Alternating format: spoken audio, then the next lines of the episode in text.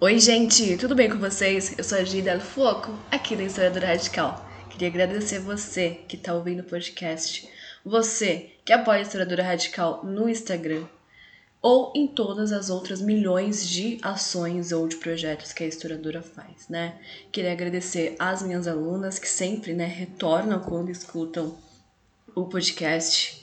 É, estou bem feliz com todos esses projetos. Bom, hoje o assunto, né, é dando continuidade aí sobre quem é a historiadora radical, sobre o que pensa a historiadora radical, de modo geral, para a gente abrir, né, para outros temas mais é, pautados assim, menos subjetivos, mas eu acho que são tão subjetivos assim porque são coisas que cruzam o caminho de muitas mulheres, né? Então, se você não escutou os outros dois podcasts, né, escuta lá. O primeiro eu falo quem é a historiadora radical, o segundo eu tô falando sobre alguns problemas de saúde que algumas mulheres têm, né? E hoje eu vou falar sobre uma coisa que eu tenho notado, que eu notei nesses últimos anos, né? É, que é sobre a relação que algumas mulheres pobres têm com o feminismo. É, é interessante pensar nisso e é uma coisa que eu sempre falei, é uma coisa que eu sempre discuti, até porque a minha pesquisa dentro do feminismo ela começa né, com trabalho é, de mulher ou o trabalho feminino. E eu acho até interessante a gente discutir o que é trabalho de mulher e o que é trabalho feminino, né? Pra gente entender. Dentro das teorias do, da industrialização, do trabalho, né? E quando a gente vai fazer a divisão sexual do trabalho, existe o que é trabalho de homem, o que é trabalho de mulher e o que é o trabalho feminino que vai nascer disso. O trabalho feminino é aquele que um homem pode fazer, né? Só que quem tá fazendo aquela função é uma mulher, ou seja, um cara que manuseia uma máquina, entende-se que aquilo ali é um trabalho masculino, né? Só que a mulher também pode fazer aquilo, então é entendido como trabalho feminino. Agora, coisas de mulher é tudo aquilo que está englobado né, na socialização feminina.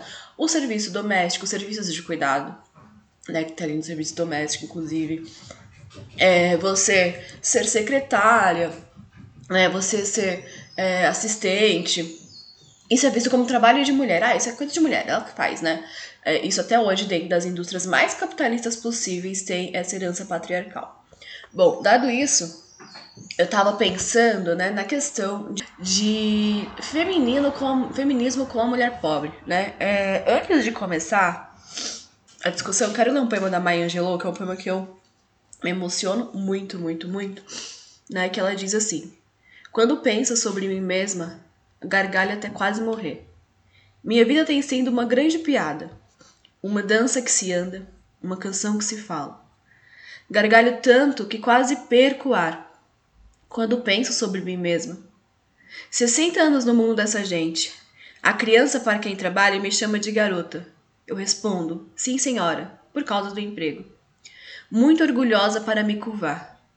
Muito pobre para me quebrar Gargalho até meu estômago doer quando penso sobre mim mesma. Meus pais podem me fazer cair na gargalhada, rir tanto até quase morrer. As histórias que eles contam soam como mentiras. Eles cultivam a fruta, mas só comem a casca.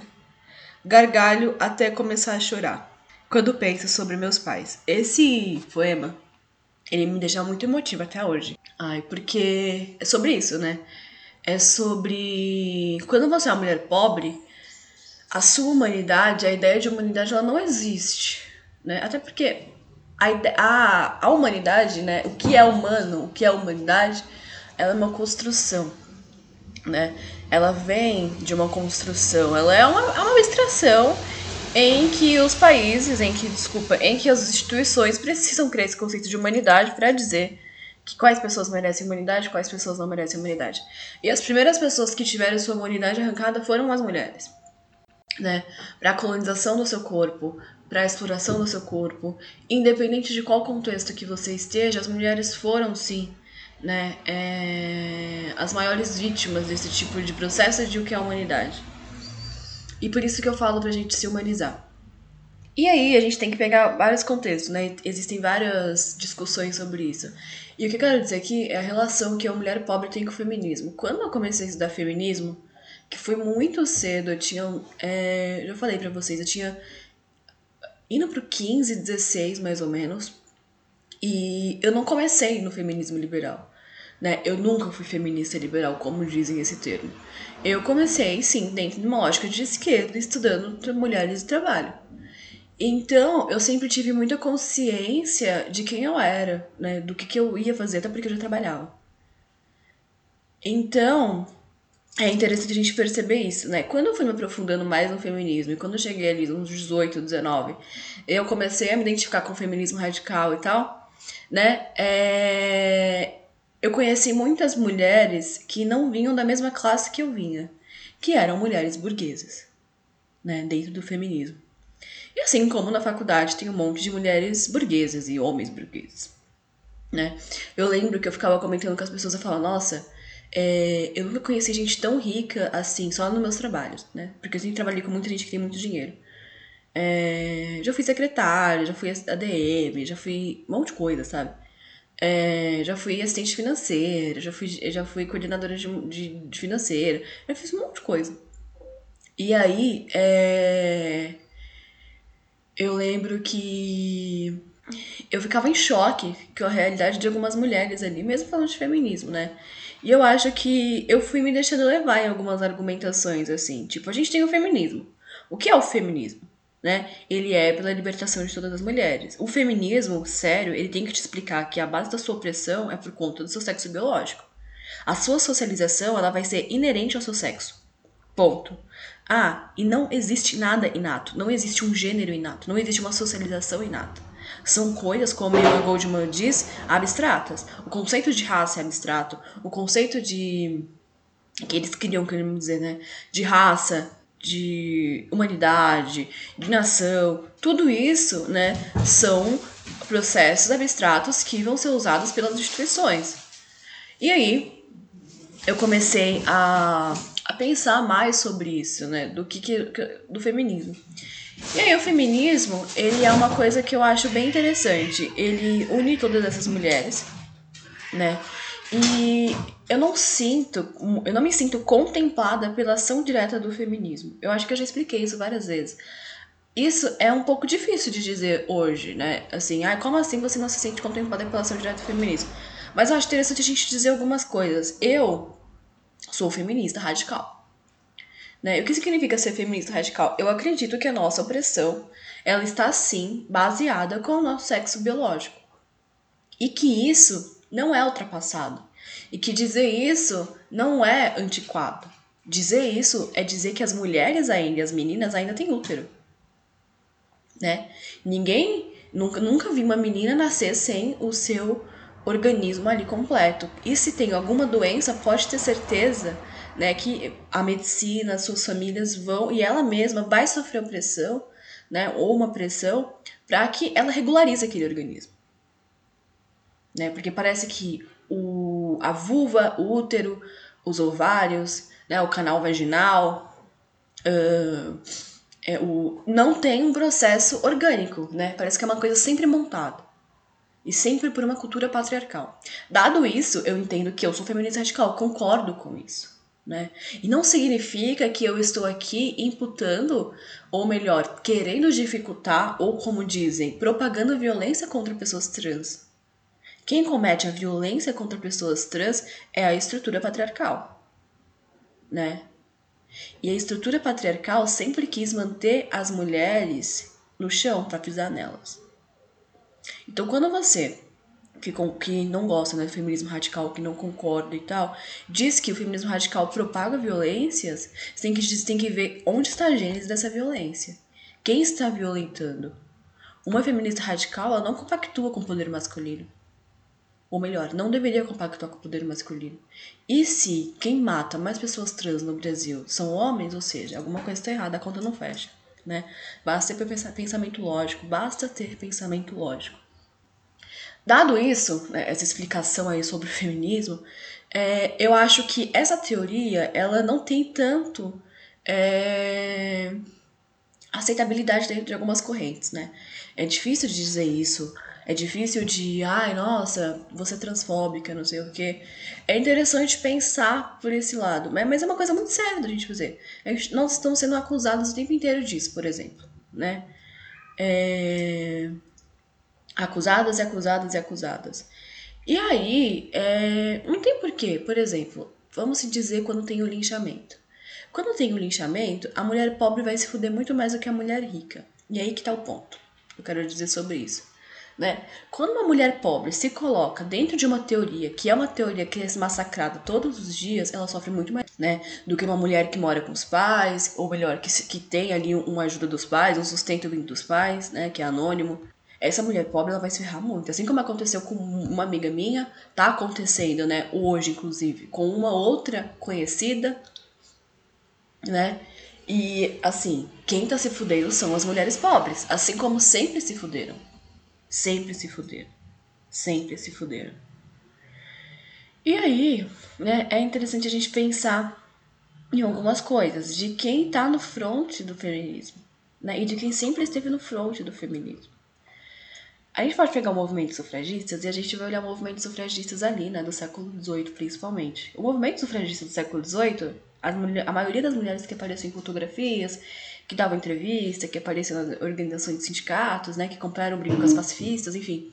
Elas eram mulheres brancas, até mesmo da classe pobre. Onde estavam as negras? As negras elas não podiam aparecer, né? Por conta de todo o racismo que estava inserido ali. Principalmente a partir do século XVII, né? Vai ter uh, o racismo científico. E todas as mulheres não apareciam. E elas estavam ali. Então é interessante a gente pensar que quem sempre se sobressai nesses movimentos são as mulheres que mais têm seguranças financeiras e econômicas. Né? Por isso que eu me acho muito corajosa, porque eu não tenho uma segurança financeira e econômica, como eu já expliquei para vocês. Só que eu ainda assim estou, né, todos os dias, todas as horas desses dias, enquanto eu estou acordada, me expondo e me colocando politicamente, né? Eu acho que são questões de estratégias também, mas eu nem vou entrar nesse balaio aí, que depois eu posso falar melhor sobre estratégias. Mas o que eu quero dizer aqui é que o feminismo, ele precisa entender, antes de mais nada, que dentro dele existem mulheres diferentes, né? E que existem pessoas que estão na linha de frente, existem pessoas que não estão na linha de frente. Como que organiza isso? Né? Eu acho que as mulheres feministas precisam organizar o feminismo antes de mais nada. Isso aqui me irrita, me irrita tanto. Porra, cara, me irrita muito, porque assim, Vamos pensar o seguinte, né?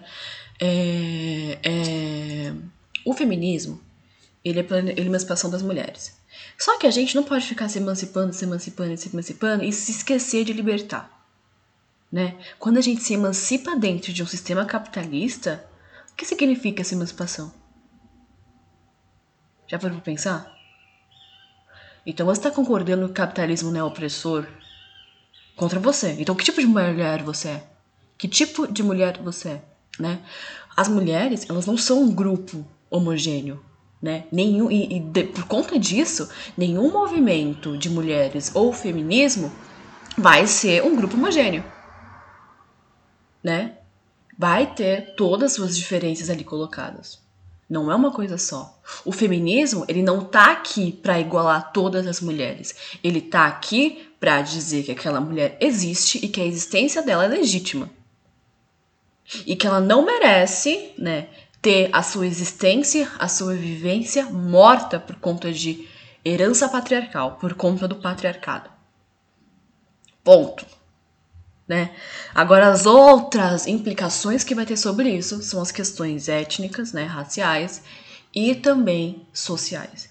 E ao meu ver, né, aproveitando, vai ter uma aula gratuita, né, sobre a, a da identidade do Assad Heider, em que a gente vai discutir, né, dentro da política contemporânea, o que é mais importante, classe ou raça. Esse livro eu discuto, eu mencionei ele em lives, mencionei ele em aulas e todo mundo comprou, né? Assim, mais de 50 alunos compraram esse livro, cara. E aí eu vou discutir ele gratuitamente, porque né, 50 alunos compraram, mas a grande maioria não tem, não tem como comprar. Então, a gente vai dar uma aula sobre isso pra gente discutir classe e raça. E aí, é interessante a gente pensar que. É, o que, que tem nas outras bifurcações, né? As outras subjetividades, as outras implicações. É o conceito de raça e sociedade. Claro que a mulher negra na sociedade, ela vai ser uma mulher negra e ela vai sofrer muito mais, pegando no contexto brasileiro, né? Por conta da colonização. A mulher nativa, originária, também, né? Ela vai sofrer muito mais. Lembrando que para a mulher nativa, a gente não tem nem os dados né, de violência contra essas mulheres. Porque nos locais onde elas estão, não tem, por exemplo, como fazer denúncia. Se ela quiser fazer uma denúncia, ela tem que pegar um barco, né, atravessar, chegar numa cidade, pegar um ônibus para poder chegar numa delegacia. Por exemplo, vamos pegar o Piauí, que é de onde minha família é. Se eles quiserem, se uma mulher quer fazer uma denúncia, ela vai demorar mais ou menos uma hora para chegar na delegacia. Na delegacia normal, porque é nem delegacia que atende a mulher, tá? Agora, para chegar na delegacia da mulher, que é na capital, vai demorar mais, mais ou menos quatro horas. Ou seja, a gente tem um monte de problemas aí, né? Um monte de problemas. E aí, pegando esse conceito de, é, de etnia, né, de classe, de não sei o quê, eu ficava muito espantada, porque eu falava, nossa, o feminismo ele me fez conhecer muita gente rica. E essas pessoas ricas me lembravam minhas patroas, os meus patrões. Eles tinham as mesmas roupas, eles falavam muito parecido, né? É... E aquilo vai te influenciando porque são a classe dominante. E eu me senti, de certa forma, meio influenciada por essas pessoas. Porque quando você começa a conviver muito com essas pessoas, né, que tem acesso a tudo, que consegue comprar o livro que quer, que consegue ler o artigo que quer, que consegue fazer a faculdade que quer, você começa a falar, nossa, eu queria ter essa vida. E eu queria naquela época que ter aquela vida. De ter dinheiro para comprar o livro que eu quero a hora que eu quero, de ter a roupa que eu quero, de poder ir, né, ao cinema, ao teatro, não sei o que lá, na hora que eu quiser. Só que eu não podia aquilo. Eu comecei a perceber, não, é assim que dá o conceito, né, das relações sociais. Agora eu consegui entender o que é classe dominante. Eu só consegui entender o que era classe dominante de fato quando eu tive acesso com mulheres ricas. Quando eu tive acesso às mulheres ricas. Né? Que eu percebia que não era só o fato de elas quererem dominar a situação, porque não era isso que estava acontecendo ali. Era o fato delas, é, pela vida que elas tinham, de influenciarem outras pessoas que queriam ter aquela vida, só que não podiam. Eita, é basicamente assim, a gente tem isso ainda, né? E eu não tô falando que a, ela tá representando o poder masculino. O poder masculino ele vale para sexualidade. Sexualidade ótimo, né? Ele vale para questão sexo, né? Para questão sexo, ponto. Agora, quando você é uma feminista e você está inserida em meios que só tem mulheres, né, que é o meu caso, onde assim, todos os meus contatos, a grande maioria são mulheres. A historiadora radical, 95% é mulheres. Agora no podcast, 85% são mulheres. Né? Meu Twitter deve só ter mulher. Sabe? Mais ou menos ali igual a historiadora radical, 95%. Meu Facebook também. Então, é, onde eu vou ter essas relações sociais? Nesse meio. Então, eu comecei a perceber isso. Eu comecei a perceber que, de fato, a, a classe, ela diz muito, ela diz muito, ela diz muito. Ah, mas a questão étnica, a questão étnica é também bem interessante discutir aqui, né? É a grande maioria. É... Na verdade, a questão étnica, ela. Eu sempre tive muito contato. As minhas melhores amigas, né? Elas são negras, assim, da, da época da escola. É, e são periféricas, então isso já é um ponto. Quando eu entrei no feminismo, essa coisa começou a abrir mais, né? É, e é interessante pensar por esse lado. É... Existem muitas, a grande maioria das, das pessoas que eu conheço, né? É, e que eu, da, do, que eu possibilito uma vaga social, por exemplo, são negras, né? E são da, nativas, né? São mulheres pobres. Pronto. Basta olhar né, as estatísticas. Quem são as mulheres pobres no Brasil? Mais de 50%, né? 59% são mulheres declaradas negras né? As outras vão ser aquele, aquela discussão, né, que entra na fase do colorismo, de mulheres mais da pele clara, mais, né, mais... E é interessante pegar conceitos de quanto mais pele clara você tem, né, mais fácil de acessar o poder você tem. E qual poder? Poder étnico, poder racial, né? E isso é uma grande verdade, a gente não pode dizer que é sobre isso. Só que também existem pessoas que são da elite negra, gente não pode esquecer disso, que existem pessoas que são de uma elite negra. Né? E o que as pessoas que são da elite negra estão fazendo? Eu vi um documentário muito interessante com a doutora, né? Que ela é doutora socióloga. Que ela é doutora. É, se eu não me engano, tá, gente? Ela é da UFPR. E ela faz trabalho negro, né? Ela é periférica e ela dá aula na universidade, tá? E ela fala assim, cara, é, eu, sou mulher, eu sou uma mulher pobre, eu consegui fazer doutorado, né? Ela tá discutindo o movimento negro.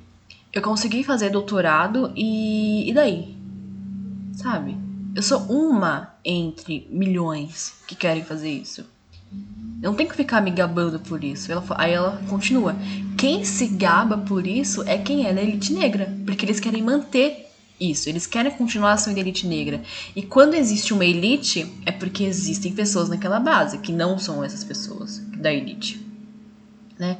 Então, assim, as relações sociais elas são muito loucas. Eu comecei a observar, eu comecei a falar, nossa, de fato, né? O racismo ele tem uma base econômica. E como a gente observa isso? Olhando para as estatísticas de novo. Quem são as maiores pessoas pobres no Brasil? Quem é a grande maioria? Mulheres, né? Negros. Então, basta a gente ver isso. É... Isso é bem doido, né? De, de começar a se pensar. E aí, quem discute isso também, né? A Lélia Gonzalez. A Lélia Gonzalez fala que existe uma elite negra. E que geralmente, quem, quando você tem uma elite, elas detêm algum poder, né? Então, basta olhar, por exemplo, é, quem é a elite negra? O negro tipo A, né? Que, como diz Racionais MCs, negro tipo A custa caro a, a, a Beyoncé. A Beyoncé, eu vejo que ela é uma elite negra e que muitas mulheres que são críticas ao capitalismo adoram a Beyoncé.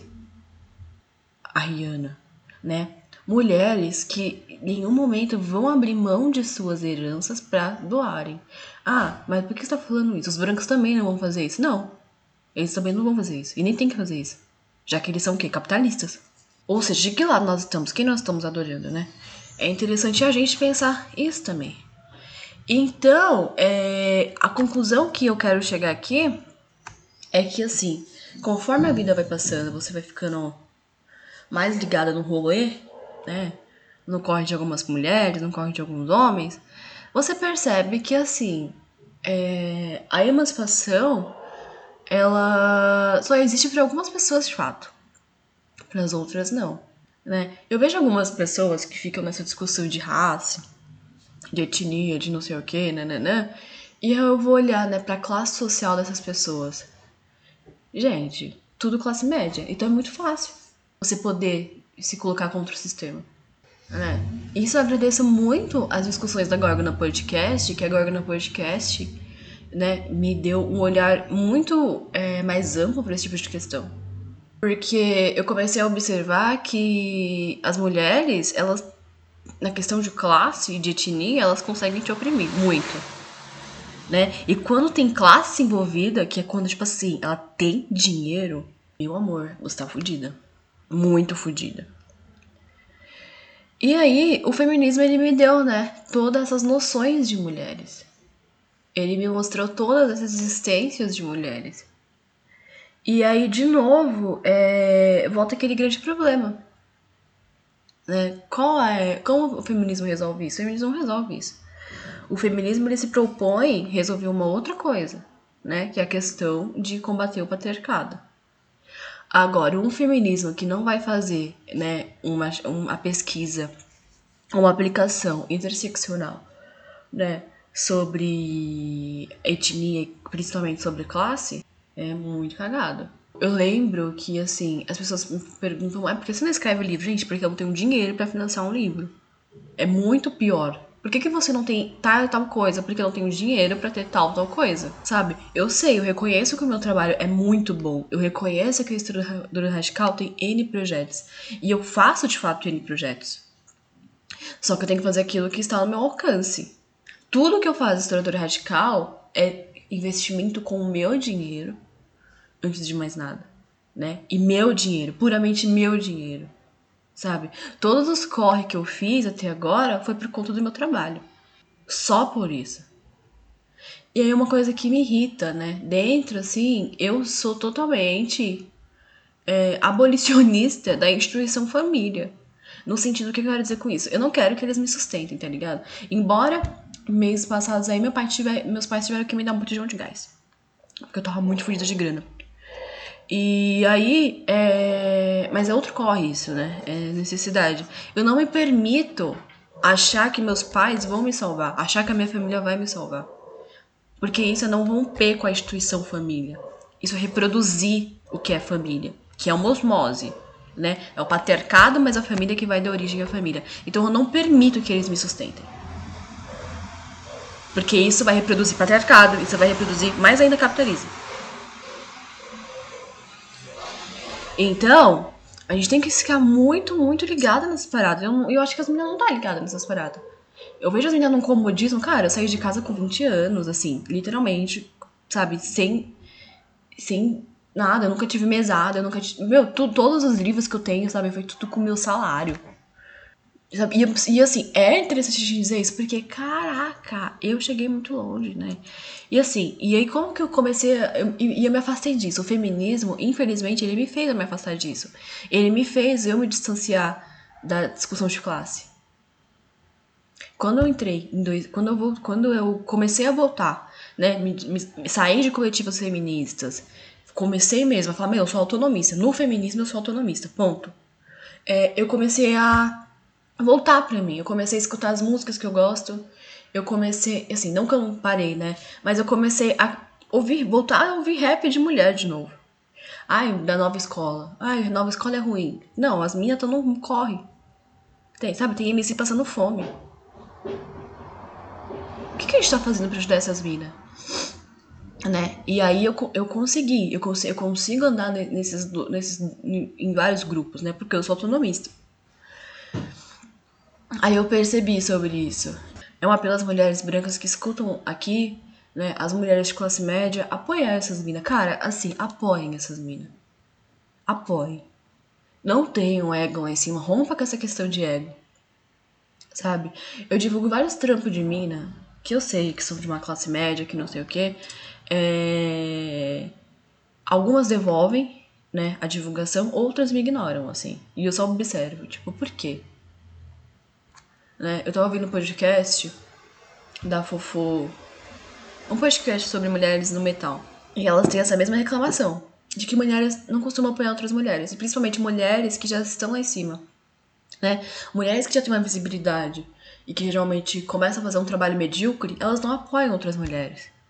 E que é um trabalho medíocre, né? Ah, eu faço qualquer coisa que tem mil aplausos porque já tem muito contato.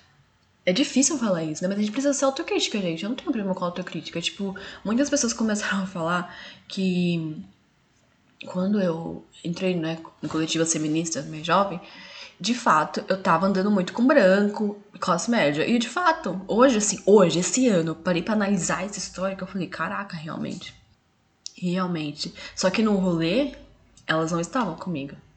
Quem vai pra rolê 0800? Quem vai pra rolê é, de música periférica não são as mulheres do feminismo radical. Que eu conheci na vida real, né? Claro. São as mulheres que vieram comigo da periferia. E que elas nem são feministas radicais. Só que elas respeitam muito meu corre. E divulgam meu corre para todo mundo. Então é, é muito doido pensar nisso, né? E aí a, o questionamento que fica é: quem é você no feminismo radical ou no feminismo? Qual a sua ação para poder ajudar outras mulheres? Porque assim, o feminismo, ele tem muita teoria. E uma coisa que tem muita teoria, muita teoria, muita teoria, eu, eu tô desconfiando. Eu começo a desconfiar. Eu falo, hum, tem teoria demais. Será que todas elas foram aplicadas? Será que todas elas estão dando certo? Né? Ai, meu, você tá deturando o feminismo. Cara, eu sou uma mulher periférica. Se eu não faço essa autocrítica, eu acabo minando a minha existência. Hoje eu consigo entender uma porrada de coisa que um monte de mina periférica chegava em mim e falava. E antes eu falava, tava tão envolvida no movimento que eu falava, cara, não, nada a ver, né, né, né.